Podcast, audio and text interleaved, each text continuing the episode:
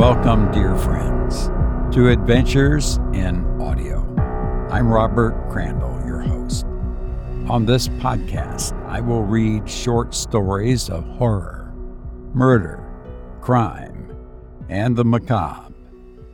You can find this podcast on iTunes and other podcast directories listed as short stories with an additional S on the word stories, or the website www.adventuresinaudio.net. So take a break from the rigors of life and sit back and relax. To enjoy this podcast to the fullest, it is advised to remove all mental debris from your brain and once the chasms of your mind are void of all mental contamination, you're ready to enjoy these classic stories. Now it's time for the story of this week.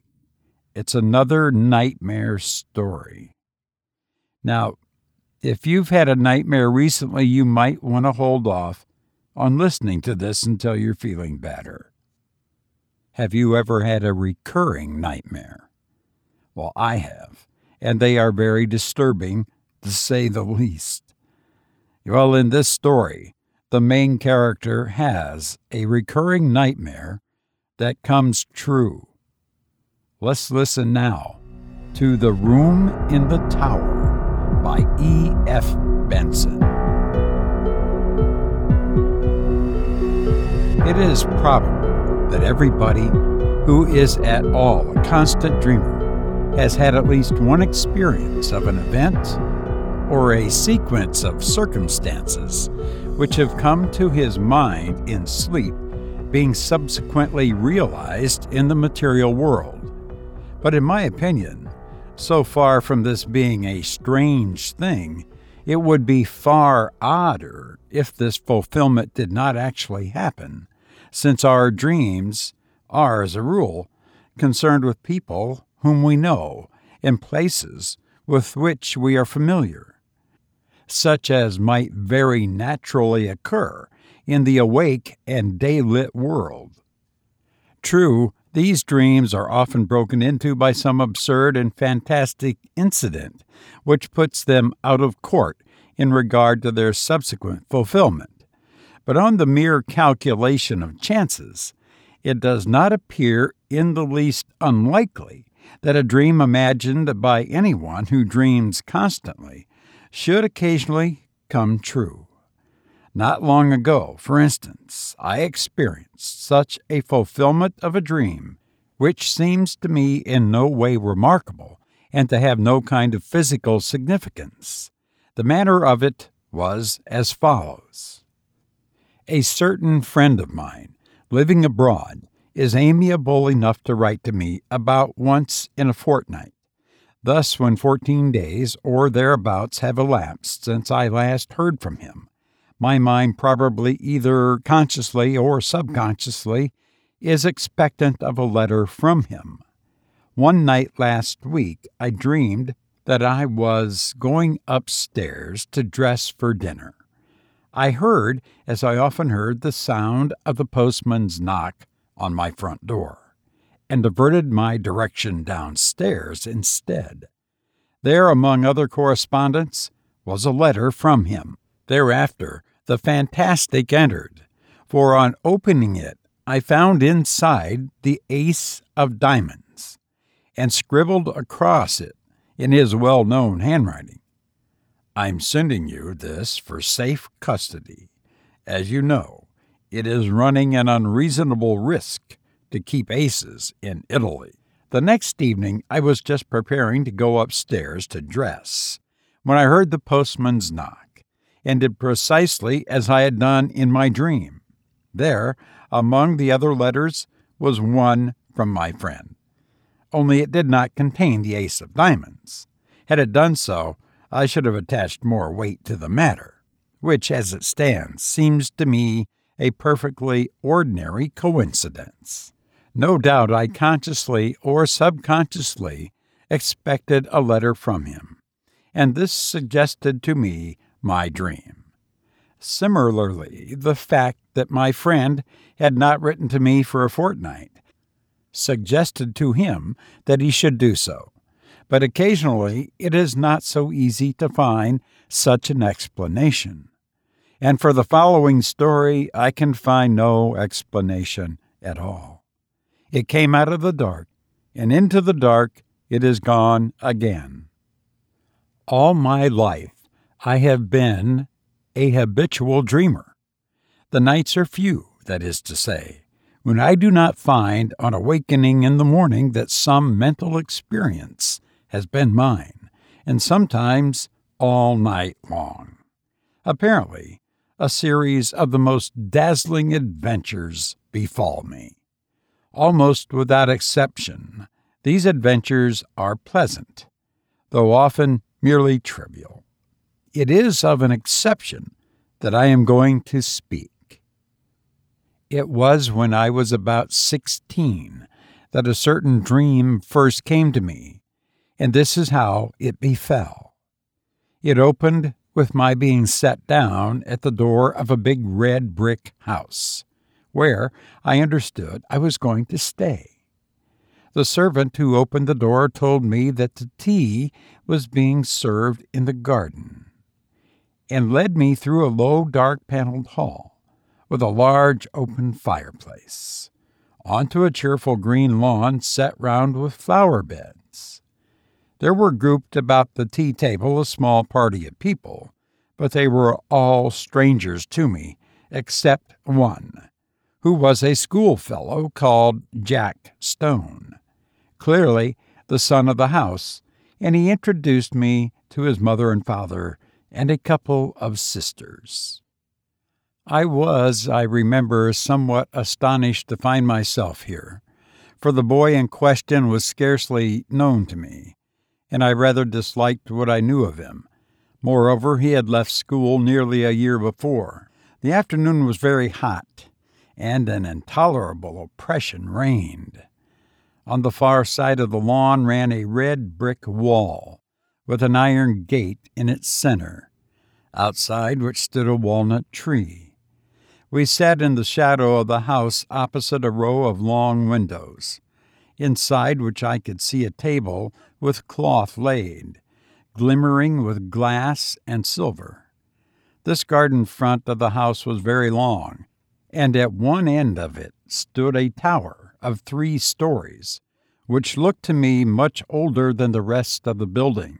Before long, Mrs. Stone, who, like the rest of the party, had sat in absolute silence, said to me, Jack will show you your room.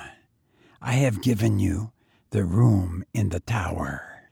Quite inexplicably, my heart sank at her words. I felt as if I had known that I should have the room in the tower, and that it contained something dreadful and significant.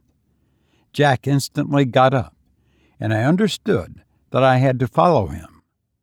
In silence, we passed through the hall and mounted a great oak staircase with many corners, and arrived at a small landing with two doors set in it. He pushed one of these open for me to enter, and without coming in himself, closed it after me. Then I knew that my conjecture had been right. There was something awful in the room and with the terror of nightmare growing swiftly and enveloping me, I awoke in a spasm of terror. Now, that dream, or variations on it, occurred to me intermittently for fifteen years. Most often, it came in exactly this form the arrival, the tea laid out on the lawn, the deadly silence succeeded by that one deadly sentence the mounting with Jack Stone up to the room in the tower where horror dealt. And it always came to a close in the nightmare of terror at that which was in the room, though I never saw what it was. At other times, I experienced variations of this same theme. Occasionally, for instance, we would be sitting at dinner in the dining room into the windows of which I had looked on the first night when the dream of this house visited me. But wherever we were, there was the same silence, the same sense of dreadful oppression and foreboding, and the silence I knew would always be broken by Mrs. Stone saying to me, Jack will show you to your room. I have given you the room in the tower, upon which this was invariable. I had to follow him up the oak staircase with many corners and enter the place that I dreaded more and more each time that I visited it in my sleep. Or again, I would find myself playing cards still in silence in a drawing room lit with immense chandeliers that gave a blinding illumination. What the game was, I have no idea. What I remember, with a sense of miserable anticipation, was that soon Mrs. Stone would get up and say to me, Jack will show you to your room. I have given you the room in the tower. This drawing room, where we were playing cards, was next to the dining room, and as I have said, was always brilliantly illuminated, whereas the rest of the house was full of dusk and shadows. And yet, how often, in spite of those bouquets of light, I have not pored over the cards that were dealt me, scarcely able for some reason to see them. Their designs, too, were strange. There were no red suits, but all were black, and among them were certain cards which were black all over. I hated and dreaded those. As this dream continued to recur, I got to know the greater part of the house. There was a smoking room beyond the drawing room, at the end of the passage with a green baize door. It was always very dark there, and as often as I went there I passed somebody whom I could not see in the doorway coming out.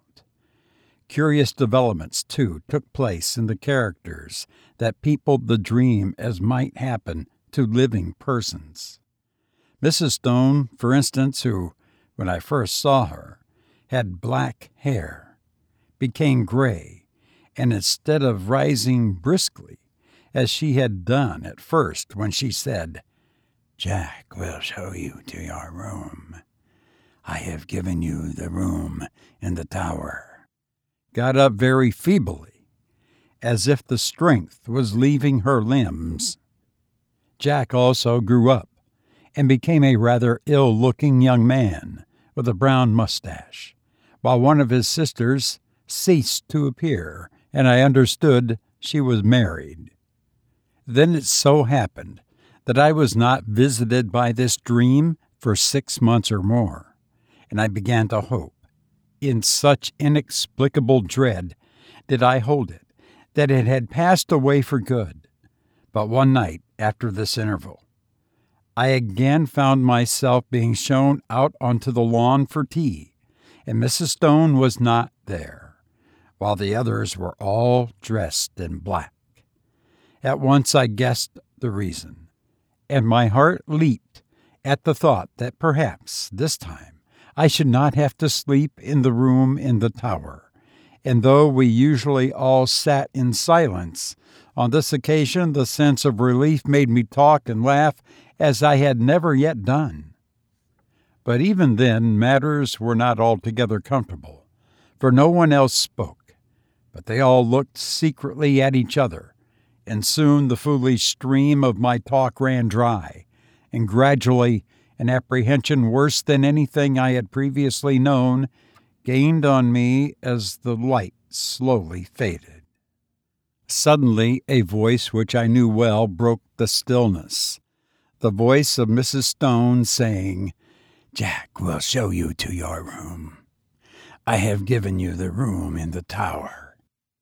It seemed to come from near the gate in the red brick wall that bounded the lawn, and looking up, I saw that the grass outside was sown thick with gravestones. A curious grayish light shone from them, and I could read the lettering on the grave nearest me, and it was in evil memory of Julia Stone. And as usual, Jack got up, and again I followed him through the hall and up the staircase with many corners. On this occasion, it was darker than usual, and when I passed into the room in the tower, I could only just see the furniture, the position of which was already familiar to me. Also, there was a dreadful odor of decay in the room, and I woke, screaming. The dream, with such variations and developments as I have mentioned, went on at intervals for fifteen years. Sometimes I would dream it two or three nights in succession. Once, as I have said, there was an intermission of six months. But taking a reasonable average, I should say that I dreamed it quite as often as once in a month. It had, as is plain, something of nightmare about it, since it always ended in the same appalling terror, which, so far from getting less, seemed to me to gather fresh fear every time that I experienced it. There was, too, a strange and dreadful consistency about it. The characters in it, as I have mentioned, got regularly older. Death and marriage visited this silent family, and I never in the dream, after Mrs. Stone had died, set eyes on her again. But it was always her voice that told me that the room in the tower was prepared for me, and whether we had tea out on the lawn or the scene was laid in one of the rooms overlooking it. I could always see her gravestone standing just outside the iron gate. It was the same, too, with the married daughter. Usually she was not present, but once or twice she returned again in the company with a man, whom I took to be her husband. He, too, like the rest of them, was always silent, but owing to the constant repetition of the dream, I had ceased to attach, in my waking hours, any significance to it. I never met Jack Stone again during all those years, nor did I ever see a house that resembled this dark house of my dream. And then something happened. I had been in London in this year up until the end of July, and during the first week in August went down to stay with a friend in a house that he had taken for the summer months in the Ashdown Forest district of Sussex. I left London early, for John Clinton was to meet me at Forest Row Station, and we were going to spend the day golfing and go to his house in the evening. He had his motor with him, and we set off about five of the afternoon. After a thoroughly delightful day for the drive, the distance being some ten miles. As it was still early, we did not have tea at the clubhouse, but waited till we should get home. As we drove, the weather, which up till then had been, though hot, deliciously fresh, seemed to me to alter in quality and became very stagnant and oppressive, and I felt that indefinable sense of ominous apprehension that I am accustomed to before thunder John, however, did not share my views, attributing my loss of lightness to the fact that I had lost both my matches. Events proved, however, that I was right, though I do not think that the thunderstorm that broke that night was the sole cause of my depression.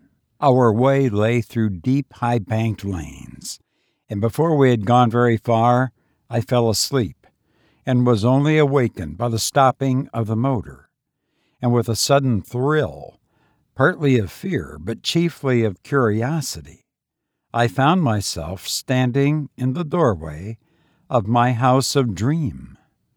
We went, I half wondering whether or not I was dreaming still, through a low oak paneled hall and out onto the lawn, where tea was laid in the shadow of the house. It was set in flower beds. A red brick wall with a gate in it bounded one side, and out beyond that was a space of rough grass with a walnut tree.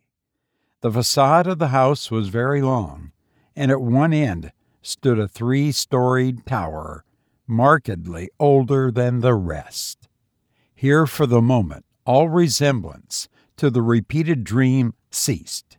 There was no silent and somehow terrible family, but a large assembly of exceedingly cheerful persons, all of whom were known to me. And in spite of the horror with which the dream itself had always filled me, I felt nothing of it now that the scene of it was reproduced before me. But I felt intense curiosity as to what was going to happen. Tea pursued its cheerful course, and before long Mrs. Clinton got up. And at that moment I think I knew what she was going to say. She spoke to me, and what she said was, Jack will show you to your room. I have given you the room in the tower. At that, for half a second, the horror of the dream took hold of me again, but it quickly passed, and again I felt nothing more than the most intense curiosity. It was not very long before it was amply satisfied. John turned to me. Right up at the top of the house, he said but I think you'll be comfortable. We're absolutely full up. Would you like to go and see it now? By Jove, I believe that you are right, and that we are going to have a thunderstorm. How dark it has become! I got up and followed him. We passed through the hall and up the perfectly familiar staircase. Then he opened the door, and I went in. And at that moment, sheer, unreasoning terror again possessed me. I did not know what I feared.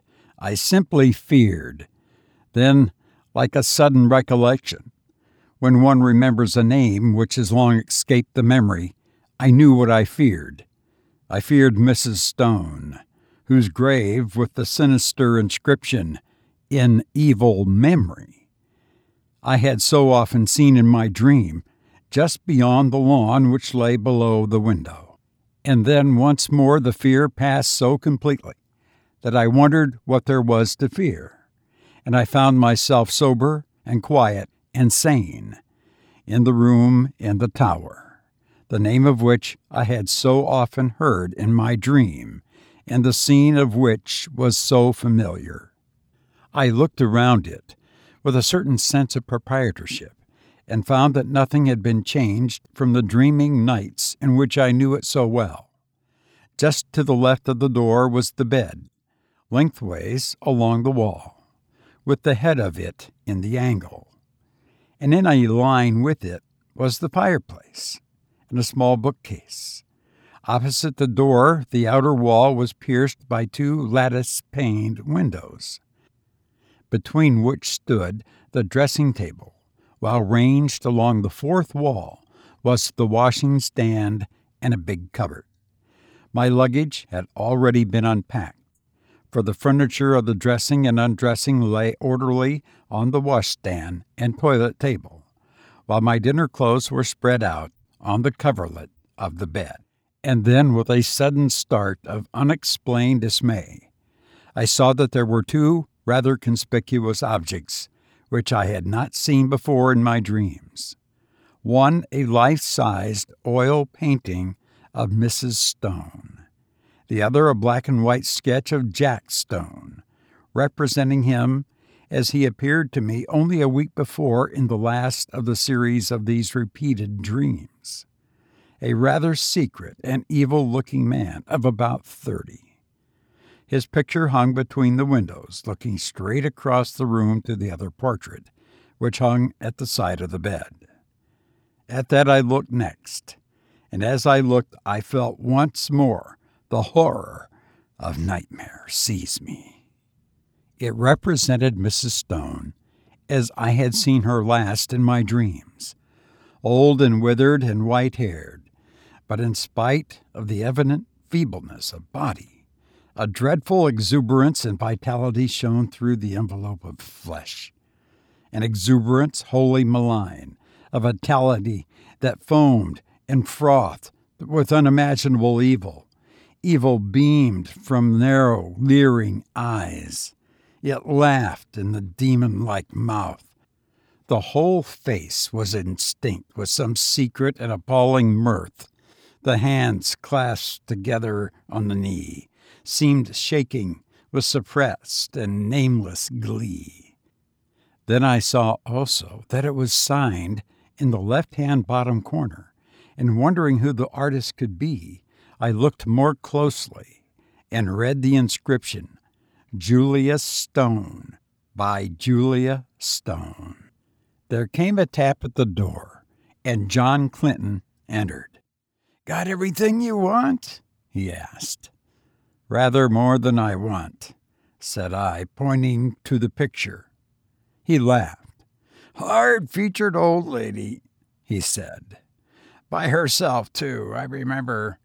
Anyhow, she can't have flattered herself much. But don't you see, I said, it's scarcely a human face at all. It's the face of some witch, of some devil. He looked at it more closely. Yes, it isn't very pleasant, he said. Scarcely a bedside manner, eh? Yes, I can imagine getting the nightmare if I went to sleep with that close to my bed. I'll have it taken down if you like. I really wish you would, I said. He rang the bell, and with the help of a servant, we detached the picture and carried it out onto the landing and put it with its face to the wall. By Jove, the old lady is a weight, said John, mopping his forehead. I wonder if she had something on her mind. The extraordinary weight of the picture had struck me too. I was about to reply when I caught sight of my own hand. There was blood on it, in considerable quantities, covering the whole palm. I've cut myself somehow, said I. John gave me a little startled exclamation. Why, I have too, he said. Simultaneously, the footman took out his handkerchief and wiped his hand with it. I saw that there was blood also on his handkerchief. John and I went back into the tower room and washed the blood off, but neither on his hand nor on mine was there the slightest trace of a scratch or a cut? It seemed to me that having ascertained this, we both, by a sort of tacit consent, did not allude to it again. Something in my case had dimly occurred to me that I did not wish to think about. It was but a conjecture, but I fancied that I knew the same thing had occurred to him. The heat and oppression of the air, for the storm we had expected was still undischarged, increased very much after dinner, and for some time most of the party, among whom were John Clinton and myself, sat outside on the path bounding the lawn, where we had had tea. The night was absolutely dark, and no twinkle of star or moon ray could penetrate the pall of cloud that overset the sky by degrees, our assembly thinned. The women went up to bed. Men dispersed to the smoking or billiard room. And by 11 o'clock, my host and I were the only two left. All the evening, I thought he had something on his mind. And as soon as we were alone, he spoke. The man who helped us with the picture had blood on his hand, too. Did you notice? he said. I asked him just now if he had cut himself, and he said he supposed he had, but that he could not find no mark of it. Now, where did that blood come from? By dint of telling myself that I was not going to think about it, I had succeeded in not doing so. And I did not want, especially just at bedtime, to be reminded of it. I don't know, said I and I don't really care so long as the picture of Mrs. Stone is not by my bed. He got up. But it's odd, he said. Huh. Now you'll see another odd thing. A dog of his an Irish Terrier by breed, had come out of his house as we talked. The door behind us into the hall was open, and a bright oblong of light shone across the lawn to the iron gate which led onto the rough grass outside, where the walnut tree stood. I saw that the dog had all his hackles up, bristling with rage and fright. His lips were curled back from his teeth, as if he was ready to spring at something, and he was growling to himself. He took not the slightest notice of his master or me, but stiffly and tensely walked across the grass to the iron gate. There he stood for a moment, looking through the bars and still growling. Then all of a sudden his courage seemed to desert him. He gave one long howl and scuttled back to the house with a curious crouching sort of movement. He does that half a dozen times a day, said John. He sees something which he both hates and fears. I walked to the gate and looked over it. Something was moving on the grass outside, and soon a sound which I could not instantly identify came to my ears. Then I remembered what it was. It was the purring of a cat. I lit a match and saw the purrer, a big blue Persian, walking round and round in a little circle just outside the gate, stepping high and ecstatically, with tail carried aloft like a banner. Its eyes were bright and shining, and every now and then it put its head down and sniffed at the grass. I laughed. The end of that mystery, I'm afraid, I said. Here's a large cat having Walpurgis night all alone. Yes, that's Darius, said John. He spends half the day and all the night there. But that's not the end of the dog mystery, for Toby and he are the best of friends.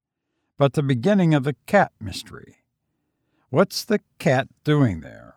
And why is Darius pleased while Toby is terror stricken? At that moment, I remembered the rather horrible detail of my dreams when I saw through the gate, just where the cat was now, the white tombstone with the sinister inscription. But before I could answer, the rain began, as suddenly and heavily as if a tap had been turned on and simultaneously the big cat squeezed through the bars of the gate and came leaping across the lawn to the house for shelter. Then it sat in the doorway, looking out eagerly into the dark. It spat and struck at John with its paw as he pushed it in in order to close the door. Somehow, with the portrait of Julia Stone in the passage outside, the room in the tower had absolutely no alarm for me. And as I went to bed, feeling very sleepy and heavy, I had nothing more than interest for the curious incident about our bleeding hands and the conduct of the cat and dog. The last thing I looked at before I put out my light was the square empty space by my bed where the portrait had been. Here the paper was of its original full tint of dark red. Over the rest of the walls it had faded. Then I blew out my candle and instantly fell asleep. My awakening was equally instantaneous, and I sat bolt upright in bed under the impression that some bright light had been flashed in my face, though it was now absolutely pitch dark. I knew exactly where I was in the room which I had dreaded in dreams, but no horror that I ever felt when asleep approached the fear that now invaded and froze my brain. Immediately after, a peal of thunder crackled just above the house, but the probability that it was only a flash of lightning which awoke me gave no reassurance to my galloping heart. Something I knew was in the room with me. And instinctively, I put out my right hand, which was nearest the wall, to keep it away, and my hand touched the edge of a picture frame hanging close to me. I sprang out of bed, upsetting the small table that stood by it, and I heard my watch, candle, and matches clatter onto the floor. But for the moment there was no need of light, for a blinding flash leaped out of the clouds and showed me that by my bed again hung the picture of Mrs. Stone. And instantly the room went into blackness again. But in that flash I saw another thing also namely, a figure that leaned over the end of my bed, watching me. It was dressed in some close clinging white garment, spotted and stained with mold, and the face was that of the portrait. Overhead the thunder cracked and roared, and when it ceased and the deathly stillness succeeded, I heard the rustle of movement coming near me, and more horribly yet, perceived an odor of corruption and decay. And then a hand was laid on the side of my neck, and close beside my ear I heard quick taken, eager breathing. Yet I knew that this thing, though it could be perceived by touch, by smell, by eye, and by ear, was still not of this earth, but something that had passed out of the body and had power to make itself manifest. Then a voice, already familiar to me, spoke. I knew you would come to the room in the tower, it said. I have been long waiting for you. At last you have come. Tonight I shall feast. Before long we will feast together. And the quick breathing came closer to me. I could feel it on my neck, and that the terror which I think had paralyzed me for the moment gave way to the wild instinct of self preservation. I hit wildly with both arms, kicking out at the same moment, and I heard a little animal squeal, and something soft dropped with a thud beside me. I took a couple of steps forward, nearly tripping up over whatever it was that lay there, and by the merest good luck found the handle of the door. In another second, I ran out on the landing and banged the door behind me. Almost at the same moment, I heard a door open somewhere below, and John Clinton, candle in hand, came running upstairs. What is it? He said. I sleep just below you. I heard a noise as if, good heavens, there's blood on your shoulder. I stood there, so he told me afterwards, swaying from side to side, white as a sheet, with the mark on my shoulder, as if a hand covered with blood had been laid there. It's in there, I said, pointing. She you know, the portrait is in there too, hanging up on the place we took it from. At that, he laughed. My dear fellow, this is mere nightmare, he said. He pushed by me and opened the door, I standing there simply inert with terror, unable to stop him, unable to move. Phew, what an awful smell! He said. Then there was silence. He had passed out of my sight behind the open door. Next moment, he came out again, as white as myself, and instantly shut it. Yes, the portrait's there, he said. And on the floor is a thing, a thing spotted with earth like what they bury people in. Come away, quick! Come away! How I got downstairs, I hardly know. An awful shuddering and nausea of the spirit rather than of the flesh had seized me, and more than once he had to place my feet upon the steps, while every now and then he cast glances of terror and apprehension up the stairs. But in time, we came to his dressing room on the floor below, and there I told him what I have here described. The sequel can be made short, indeed. Some of my readers have perhaps already guessed what it was. If they remember that inexplicable affair of the churchyard at West Fawley some eight years ago, where an attempt was made three times to bury the body of a certain woman who had committed suicide. On each occasion, the coffin was found in the course of a few days again protruding from the ground. After the third attempt, in order that the thing should not be talked about, the body was buried elsewhere in unconsecrated ground. Where it was buried was just outside the iron gate of the garden belonging to the house where this woman had lived. She had committed suicide in a room at the top of the tower in that house. Her name was Julia Stone. Subsequently, the body was again secretly dug up, and the coffin was found to be full of blood.